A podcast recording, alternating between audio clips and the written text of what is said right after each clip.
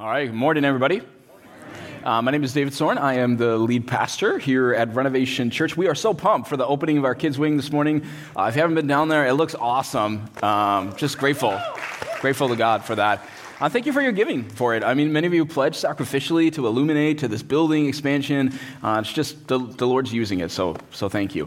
Uh, before we get into our passage in Scripture uh, this morning, I too just want to take a minute or two and just briefly say something about this really important series that we are starting uh, next week. Uh, as you just heard Matt say, starting next week for four weeks, we are going to do a series on what does the Bible teach about these issues of gender and sexuality. I want to give you an idea of where we're going, and so starting next Sunday, uh, we're going to take a detailed look at what does the Bible say about gender, uh, specifically about being transgender. And then the following week, uh, we're going to dive into the issue of sexuality and same sex attraction. Um, then we'll spend the third week looking deeper at this issue of identity, which is kind of underneath it all. And then we're going to finish uh, with a week on those really hard practical questions of interaction uh, that Christians ask. Uh, I want you to be here, be here all four weeks, as Matt said. Uh, this is not going to be a series on what does David think or uh, what does the latest best-selling author think. We're going to look hard at what uh, God's word actually says. And I've been working really hard this past year to be able to communicate this with truth and grace. Uh, let me tell you something. So I've been preaching and teaching the Bible now for 20 years. Uh, I have preached over 1,000 messages, and I have never in my life put more effort into a teaching series than this next one. Uh, it, it, means so much to me because this is such an important topic for our age. It is a very personal topic for a lot of people, and I wanted to be able to study it deeply so that I could help you be able to talk about this issue effectively, biblically, and kindly as a follower of Jesus Christ. So do not miss next week. Okay, let's get into this week. I would love for everybody to grab a Bible, whether you brought your own or use ours here. Uh, the Bibles are under the chair in front of you or in front of you, or if you're in the first row, they're right underneath you. Uh, if you're using a church Bible, we're going to be on page 724. Everybody else, John chapter 2. Uh, we are in the last week of our series on John chapter 1 and 2. Now, there is technically a passage after this in John chapter 2 about Jesus clearing the temple, uh, but we just covered that two years ago in our uh, Luke series, Lost and Found, uh, which you can find that on our website if you like. So, uh, this will be the end of our John 1 and 2 series. If it's your first time here this morning, uh, welcome. We are so glad that you're here. Let me give you a little context on where we are in the Bible. So, John is one of four books in the Bible Matthew, Mark, Luke, and John about the life, teachings, uh, death, and resurrection of Jesus. In John chapter 1, we saw Jesus sort of introduced on the scene, and now here in John chapter 2, uh, we're going to see Jesus do his first miracle, which I just totally ruined the story. Okay, all right. Here we go. Uh, John chapter 2. So you're just going to look for that big number 2, and then you'll be in the right spot. So here we go. Here's what it says. It says, On the third day, a wedding took place at Cana in Galilee. Jesus' mother was there, it's Mary, and Jesus and his disciples had also been invited to the wedding. When the wine was gone, Jesus' mother said to him, They have no more wine. Woman, why? Okay, let me, I don't know, my voice just cracked. Um, was really nervous about this next point. That is not a term of disrespect. You know, when you read in English, you're like, woman, right? No, no, no. In Greek, that's what this is written in, it's actually a term of respect. We just don't have like a good lady, maybe would be a little better translation, but it's not perfect either. It was a term of respect, so don't read it as disrespect. Jesus is not dissing on his mom here. Okay. Woman, why do you involve me? Jesus replied, My hour has not yet come. His mother said to the servants, Do whatever he tells you. Nearby stood six stone water jars, the kind used by the Jews for ceremonial washing, each holding from 20 to 30 gallons. Jesus said to the servants, Fill the jars with water. So they filled them to the brim. Then he told them, Now draw some out and take it to the master of the banquet. They did so, and the master of the banquet tasted the water that had been turned into wine. So this is the first miracle. He did not realize where it had come from, though the servants who had drawn the water knew. Then he called the bridegroom aside and said, Everybody brings out the choice wine first, and then the cheaper wine after the guests have had too much to drink. But you have saved the best till now. What Jesus did here in Cana of Galilee was the first of the signs through which he revealed his glory, and his disciples believed in him. After this, he went down to Capernaum with his mother and brothers and his disciples, and there they stayed for a few days. Okay, so Jesus is at a wedding uh, with his mom, Mary, and with his uh, disciples. And Mary finds out that there's no more wine. Now, we're going to talk in just a minute about why this is kind of a big deal. But for now, suffice it to say that Mary wants to help, right? And she believes that Jesus can help. So she goes and she tells Jesus about it. But then Jesus says, My hour has not yet come. Now, that phrase we see a couple of times in the Gospels, my hour, he's talking about his death, his revealing himself to the whole world that he is a sacrifice, that he is the Savior. But Mary senses that he's still willing to help, right? Maybe because he's going to increase the faith of his disciples, which we see at the end of the passage. And so Mary turns to the servants those waiting tables at the wedding, and here's what she says She says, Do whatever he tells you. And I love this phrase. This is my favorite part of the passage. Do whatever he tells you. I, okay, these words that Mary says to the servants are good words for all servants of Jesus today, right? Do whatever he tells you. You want to write this on your mirror? Okay, you want to put it on your lock screen? You want to make it your phrase of the week, your slogan of the year? Do whatever he tells you. Okay, now, I don't know where you're at spiritually. Maybe you've just heard things are going on at this place in Blaine and you're visiting this place today or you're checking out Christianity. I do want to say that if you're just checking this out, maybe that sounds intense to you. Like, like whatever? Like, isn't that just like a lot of religious devotion? Do whatever he tells you? So, what I want to do is I want to show you why, as followers of Jesus, we don't feel that as an exaggeration um, that it means so much to us. And specifically, I want to cover why. Here are the two things I want to look at. Number, number one, why are we to obey Jesus? Fully like this? And then number two, how are we to obey, obey Jesus? What does that look like? And for the number of you in the room that are followers of Jesus, I want you to be thinking through as we talk through these two questions what is God calling me to do? Where do I need to obey as a follower of Jesus? But let's start with the why. So, why in the world would we trust one person so completely? I will give you actually three reasons here. Here's number one. So, why are we to obey Jesus? Number one, because he is infinitely wiser than us. So, think about this. one of the main reasons when you don't obey someone, so maybe it's your parents uh, growing up, or, or maybe it's a boss, but when somebody tells you to do something and you don't, one of the main reasons that you don't is because you think that you know better than them, right? I mean, this goes back to the opening pages of the Bible. Why does Eve fall for Satan's lies and not obey God? It's because she thinks that she knows better, right? But obedience takes faith and it takes trust. I mean, even the servants at the wedding, they had to think about this. Like, I'm sorry, this Jesus guy is asking me to do what now? Like, are we actually going to do this? Is this a good move for what's happening here? Because in those days, in that culture, not having enough wine at a wedding, which was a huge event of hospitality for the community, not having enough wine was a major, major social faux pas. It, was basically not being hospitable in a culture where hospitality was everything. This was such a big deal that a lot of scholars think that if they run out of wine and it's not fixed, this couple would probably carry the shame of that the rest of their married lives. And so this is why Mary is like, they ran out of wine. This is a big deal in their culture. And so when Jesus comes over to the servants, he says, Go fill these jugs. The servants have got to decide okay, this situation is already super intense, it's a bit of a disaster. Is this Jesus guy, if we obey him, is that going to make the situation worse or better? And lots of times we're having to wrestle through the same question. But listen, as a follower of Jesus, you can do whatever he tells you because Jesus is infinitely wise. Okay, there's no teacher, there's no author, there's no social media influencer, there is no culture on earth. Nothing has more wisdom than Jesus.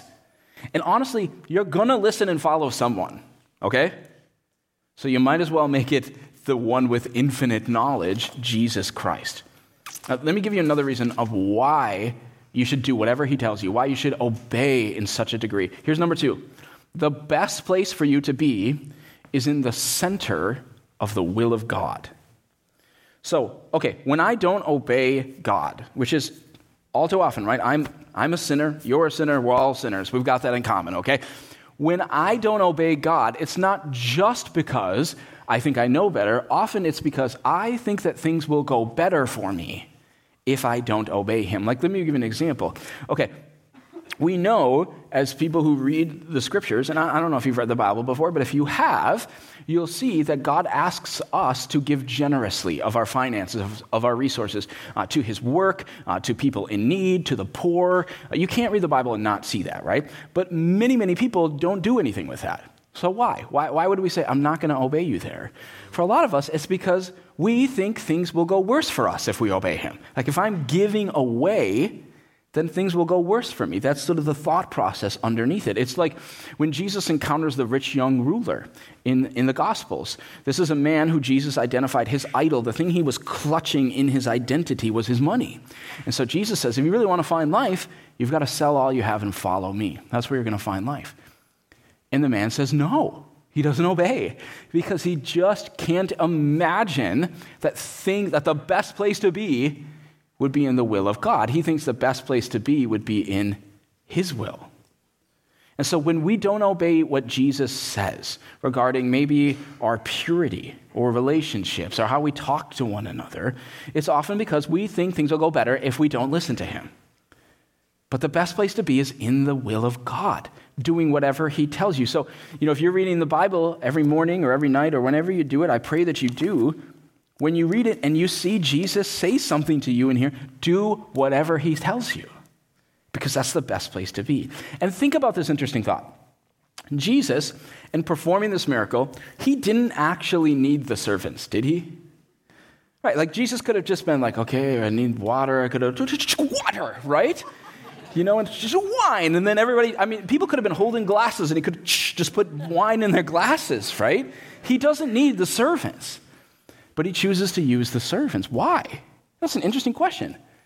Because he wants them to experience the blessing of being used by God. And hear me, Jesus, the creator of the universe, wants you to experience the same thing the blessing of being used by God. Isn't that amazing? That's what he wants for you. And if you want God to do amazing things through you in your life, it starts with obedience. Right? Because if the servants go, well, that's weird, I'm not going to do that, then they don't see the miracle. Right? Before the miracle is obedience. And the last thing that you want to do is develop a habit of saying no to God. Okay? Because for many of you, God has been prompting you with something. You, know, you got to stop that. You got to start this. I need to go here. You need to talk to someone. He's prompting you. But what's happening is you're saying no. You're saying, no, not yet, no. And here's what, here's what I got to warn you about this. If you continue to say no to God's assignments, Scripture tells us that eventually he'll move on to someone else. The Old Testament's a good example of this. Uh, king Saul, the first king of Israel, God is using him mightily at first, but Saul starts to harden his heart towards God. And what does God do? Well, eventually he moves on to King David. Why? He calls King David a man after God's own heart. God is looking for someone he can use. In fact, God is looking for a heart that will do whatever he says. Is that you? Do you have a heart that says, Yes, I trust you so much, I'll do whatever you tell me to do?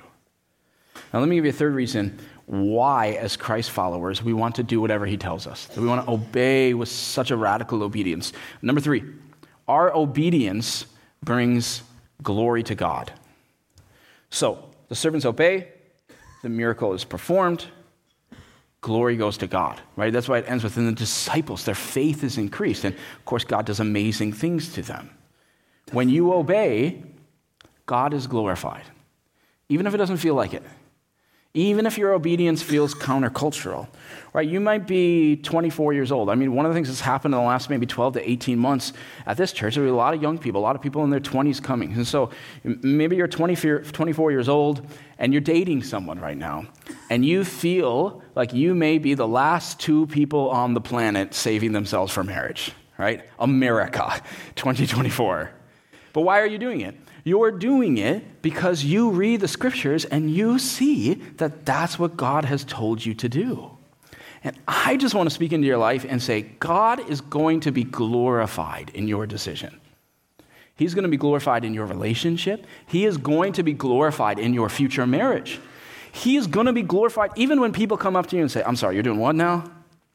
And you can say, This God is so amazing, so powerful, so loving, so worthy to me that I would do whatever. You mean like whatever? What, I will do whatever.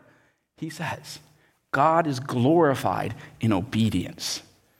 Okay, now that we got a little bit behind the why why would we live in such radical obedience, let's get to the how. What does it look like to live in radical obedience, to do whatever he tells us to do? Okay, number one, on the how. How are we to obey Jesus? Number one is you obey immediately, even if it isn't totally clear. Now, I don't want to spend as much time here because we talked about this actually a little bit at Christmas. This is a major theme of the Bible, it's a major theme of faith. So, the wise men, for instance, right, they obey, they follow in faith, even though they don't have a ton to go on. And here in John chapter 2, the servants obey Jesus, even though, let's be honest, it makes zero sense. Right? Jesus comes up to them in the middle of the wedding and says, Hey, I need you to fill uh, six of these huge jars with water. I can almost literally hear myself saying back to Jesus, and what's that gonna do? Like, serious, it's, the, it's a step out of the story, like you've never heard it before. It's a ridiculous request. I feel like I would say, I'm sorry, what? I don't, what's that gonna do? But isn't that kind of the story of faith, right? Like, we, we can say, what is walking around the walls of Jericho gonna do? Okay, what is walking right up to the Red Sea gonna do? What is praying over someone who's sick gonna do? But we believe, we obey, even if it's not totally clear, because that's what faith is. If it's totally clear, it's not faith, right? And so, where is it, I ask you, that God is calling you to obey, but you have been hesitant and you're putting it off? Right? Maybe, maybe a friend or a family member challenged you from God's word on something in the last week or two. I say to you, do whatever he tells you. Right? Maybe you heard something in Pastor John's message last week. You're like, oh, I know that's from God for me. Do whatever He tells you. What has the Holy Spirit been telling you specifically in your heart and your mind? And by the way, He never contradicts this. What has He been telling you to do? Do whatever He tells you to do and just start filling the jars. All right, let me give you a second how of what obedience looks like. Number two, as Christians, we need to obey even if it's inconvenient. Now, I think we can miss this part of the story when we read it in hindsight because we're like, oh, yeah, but like Jesus in the flesh came up to them and said, fill the jars.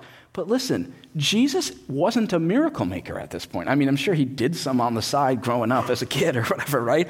But this is his first public miracle. So to these servants, he's just Jesus from down the road in Nazareth. And yet there's something there where they obey. And think about how incredibly inconvenient this would have been for these waiters. Okay, all their guests are already livid and upset that the wine is gone. Any of you ever work in food service? Are you still do still working for food service? This is an incredible industry. Thank you. Uh, we appreciate you. We love you.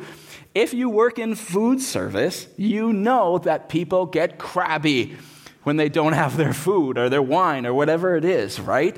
And so the guests are upset, and now while everybody's mad, they're supposed to go off and take extra time to go fill six. Um, these are, this is not a gallon. What did it say? It was 20 to 30 gallon jars of what? They're not doing it from a fire hose.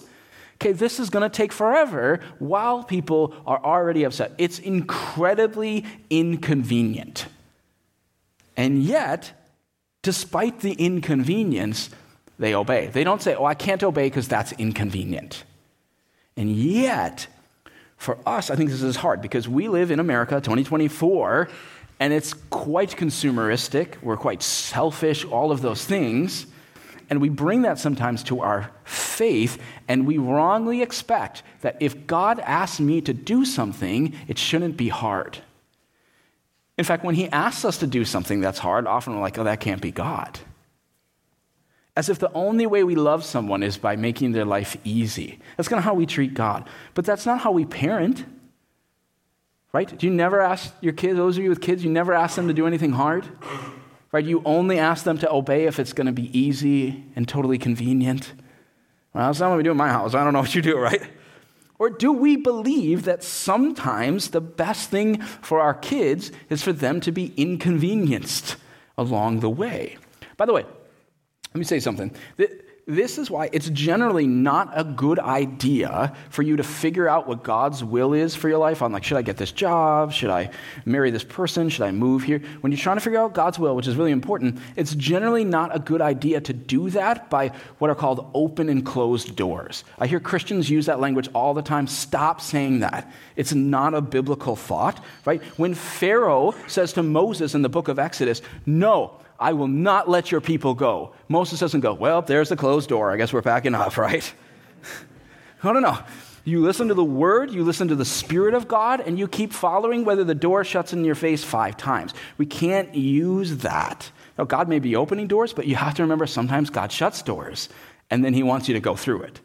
And so don't use that as a litmus test of, what's God, of what God is doing. Okay, this leads me to my final point of how we obey in radical obedience. So, number three, and this is a hard one it's obey all the way, not just in part. So, Jesus says to the servants in John 2 fill it up to the brim. We obey all the way and then bring it to the master.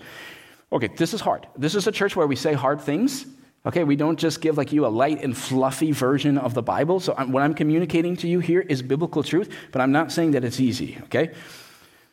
Most people in America who call themselves Christians only fill the jar of obedience up until the line of inconvenience, or up until the line of sacrifice or the line of pain.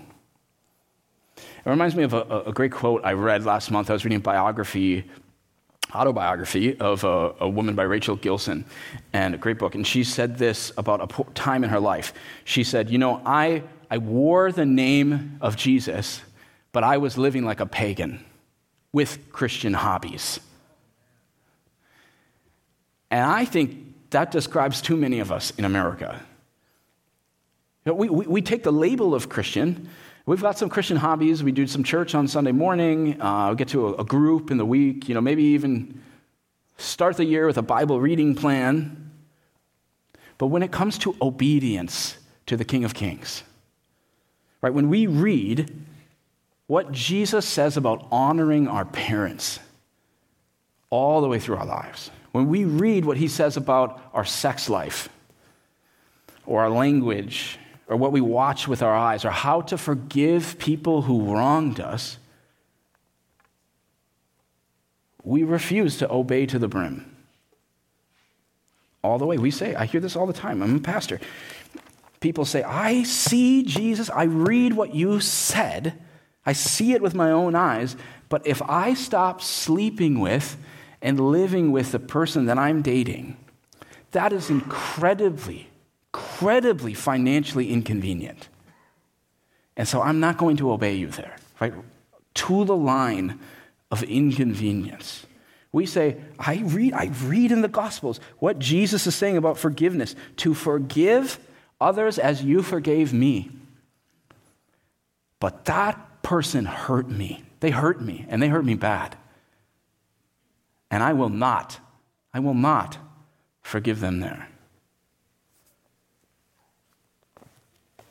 And we obey right up to the line, but not to the brim. He says, Do whatever he tells you, Mary says.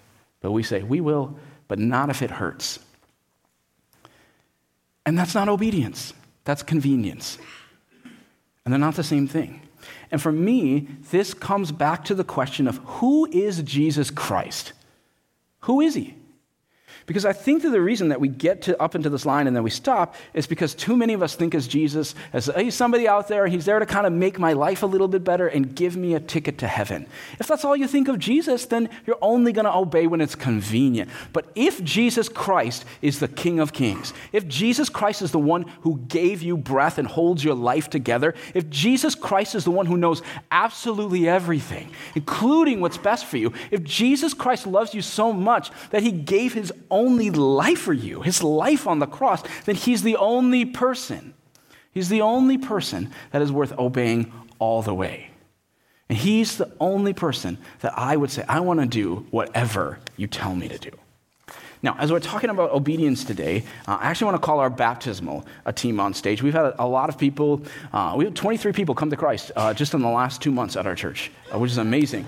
Um, so we're doing a lot of baptisms. Um, we just uh, did a baptism at first service. A woman who just came to Christ six weeks ago. Uh, just amazing to watch. And so we're doing another baptism this morning. Um, baptism. Let me say something, by the way.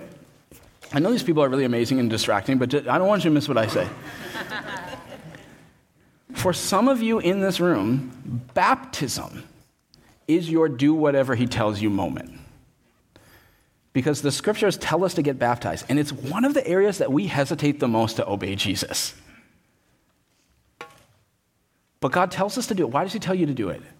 Because baptism is so important. It is a public declaration of what Jesus Christ has done in your life. It doesn't save you, but it's a symbol that through your faith in what Jesus did on the cross that he has washed away your sins and that you once were dead in your sins and that he has raised you up to new life through your faith in Jesus. And for some of you, if you need to be obedient to that, and you don't have to get up here and give a testimony, we can just ask you some questions, you can make a video, you can do whatever you want. But if you need to be obedient to that, I urge you today go out into the lobby and sign up, get out your phone, your app, and sign up.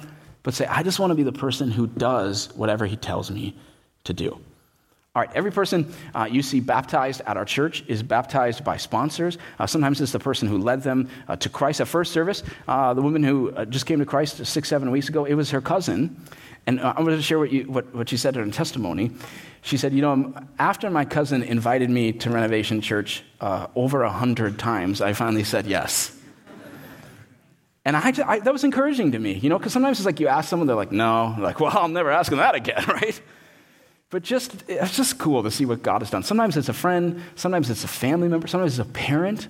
All those people play such an important influence in just changing lives. Okay, so at this point, I'm going to invite Haley up and we're going to hear a testimony. So, I was lucky enough to be raised in a Christian home with parents who fostered my relationship with God from a very early age. I first gave my life to God in preschool, but I've done so a handful of times throughout my life as I matured in my faith and continued, to make it my own and separate from my parents. And though I've never really experienced life completely without Jesus, I have observed how he's influenced every major aspect of my life. Through every situation, he's given me an unwavering hope, a rich sense of purpose, unconditional love, and a peace from the knowledge that this life is temporary, and because of his grace and forgiveness that he displayed by sending his son to die on the cross for my sins, I will spend the rest of eternity in his perfect presence. And the only thing that Christ asks for in exchange is for me to believe in him, love him, and work to live a life that mimics his. So today, I have chosen to celebrate this wonderful gift by following Jesus' commandment to get baptized.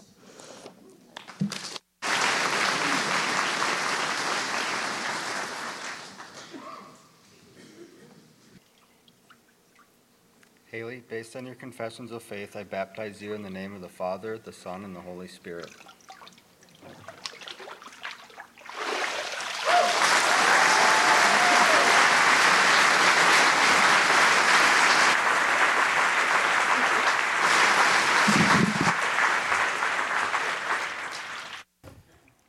All right, thank you.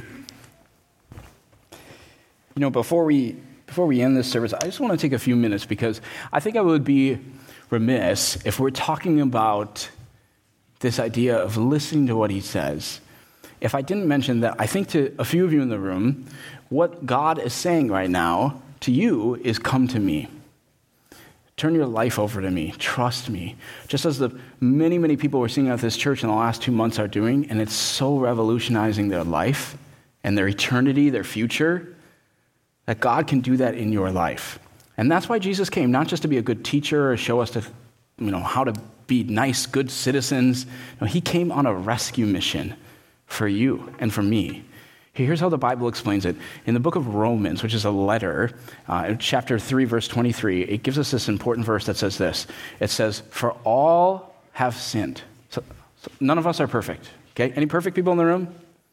Oh, look, no one. Okay. For all have sinned and all fall short of the glory of God. What does that mean? That means God is perfect, okay? God doesn't sin, God is holy, and we all fall short of that. And part of God being holy, it means he's just. And we've sinned against God Himself, this just judge, which means there must be justice for our sins. And the Bible explains it this way. Romans is a couple chapters later, same part of the Bible, Romans 6 23. It says, For the wages of, what are wages? It's like what you get for your job, right?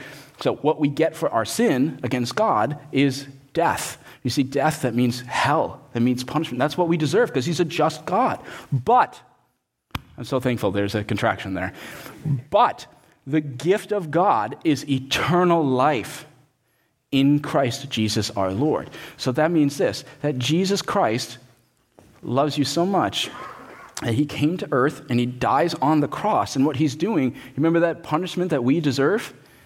He's taking it for you, he's taking the punishment. That's the gift. And the way you can be forgiven, it's not by getting your life together and trying to be a good person. No, no, no. You give your life to Jesus. You believe that He died in your place, and then He comes in and changes your life. That's how it works. I, I, sometimes think of it this way. Let me show you an illustration. Maybe this will be helpful for some of you. Okay, so let's pretend that the bottom half of this is where we are when we start. Okay, we're in sin, there's chains even. We can't please God, we can't get out of sin, we're stuck, right? And sin looks different for different people. It could be drugs, could be alcohol, it could be pride and what you've accomplished. But it's still sin, right? And to get to the other side, to get to forgiveness, to get to heaven, to get right with God, there is a chasm. And that chasm is our sin. We just can't cross it. And the only way across is through the cross of Jesus Christ. Because there's someone who can come and pay for that sin. So the guilt would go on him so you could be not guilty.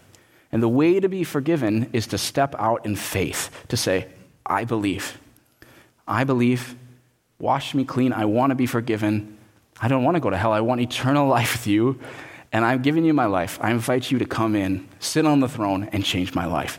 And listen, God can do that in your life. Even if you're thinking, I don't know if He could, He can. Even if you're thinking, I've really messed up, doesn't matter. He knew about it before He went to the cross, and He still went. And you can make that decision today to walk across and have your life changed. In fact, I'm going to give you that opportunity right now, okay? So let's just, for a minute, would you just close your eyes and just maybe even bow your head? If you need to make this decision for the first time to walk across that chasm, to tell Jesus you need forgiveness, to make him the leader of your life, to believe that he died for you and walk across that bridge. In just a minute, I'm going to ask you just to raise up your hand. Nobody's looking at you. Okay, everybody's eyes are closed, but that's kind of a moment. It's like taking the step on the bridge saying, Yep, I'm, I'm taking my action step. I believe that you came from me, and I want to become your follower. I want to start following after you. I want eternal life in heaven. I want you to come in and change me. I want to repent of my sins, right? Repent means to turn away from them and trust that Jesus, as you listen to what he tells you, has a better life for you because he does, because he's your good father. And if that's you and you need to believe and walk across for the first time and let him forgive you and invite him in, would you just raise your hand up to him and say, That's me, I want that. I invite you in, I believe in you, Jesus. If you've never done that before, would you, would you just raise your hand up to him? All right, amen. Anyone else? If that's you, just raise your hand up. Say, God, that's me. I need your forgiveness. I need to believe. Amen. Anyone else? You got to walk across. All right, amen. Anyone else? I'll give you a few more seconds. If you know you need to trust in Jesus, you can't trust in yourself, would you just raise your hand up? All right, you can put your hands down. We'll keep our eyes closed. For those of you praying and you made this decision, you raise your hand. I want you to repeat after me. The Bible says when you get to this point in your life, it's a time to tell God what's going on. And so I want you to repeat this even out loud after me. If you just raise your hand or you've believed for a long time, because the Bible says we believe in our hearts, but we confess with our mouths. So just would you just say this after me? Dear God, I confess to you that I have sinned against you. But God, I believe that you sent your son Jesus to take my place. God, I thank you for forgiving my sins And now I commit to following you with my life. Amen. Amen. Uh, we, if, if, you just made this decision, we are happy for you. We are pumped for you. Uh, it is changing so many lives in our city and beyond because Jesus is real and he is here.